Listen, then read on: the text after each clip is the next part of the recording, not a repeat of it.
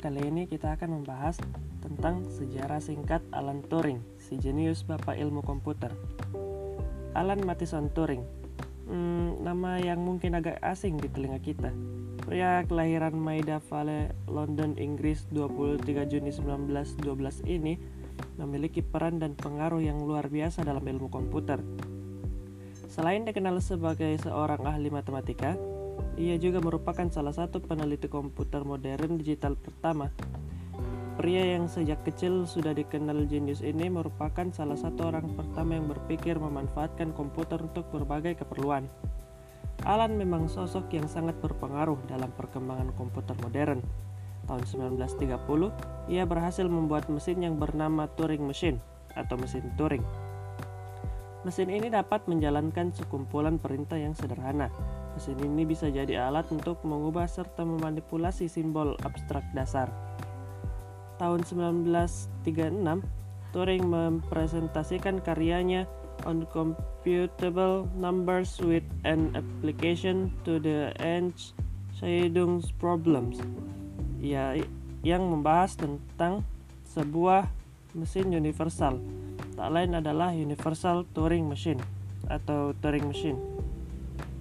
Turing kemudian mempelajari matematika dan kriptologi di Institute of Advanced Study in Princeton, New Jersey. Setelah menerima gelar PhD dari Princeton University tahun 1938, ia kembali ke Cambridge dan bekerja paruh waktu di Government Code and Cipher School, sebuah organisasi Inggris untuk memecahkan kode. Yang menarik, setelah Turing menggegerkan Inggris dengan konsep mesin universal, pemerintah Inggris lantas tertarik untuk memanfaatkan kejeniusan Turing. Tak main-main, Turing diperkerjakan sebagai kriptanalis selama Perang Dunia II. Ia mendapat tugas yang kelewatan berat, memecahkan kode enigma Jerman yang saat itu hampir mustahil dipecahkan. Pada saat itu, sebenarnya sudah ada tim yang lagi memecahkan kode enigma namun belum bisa mengatasi kode karena ada jutaan kombinasi angka pada kode Enigma yang menyusun beberapa digit angka.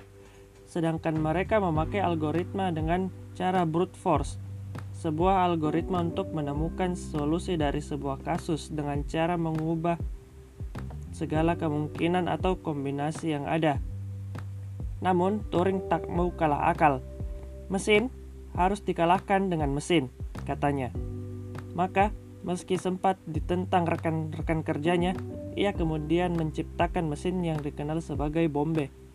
Cara kerja mesin ini sederhana, membantu mempersingkat waktu pemecahan kode Enigma. Bahkan mesin ini dapat memecahkan kode yang saat itu hampir mustahil dipecahkan kurang dari 24 jam. Lewat bantuan bombe, karya Turing itulah Inggris dan sekutu mampu mengetahui pesan-pesan rahasia militer Jerman sewaktu perang. Alhasil, perang pun dapat berakhir lebih singkat, korban jiwa berkurang jauh dari perkiraan, dan puncaknya fasis Jerman Nazi runtuh. Sayangnya, karena alasan keamanan, peran besar Turing selama perang harus dirahasiakan. Pada 7 Juni 1954, Alan Turing meninggal dunia di kediamannya. Kematian itu pertama kali diketahui pembantu Turing yang sedang bersih-bersih di kamarnya. Menurut kesaksian pembantunya, ia menemukan Turing sudah terbujur kaku di tempat tidur dan di samping jasadnya terdapat buah apel yang belum habis dimakan.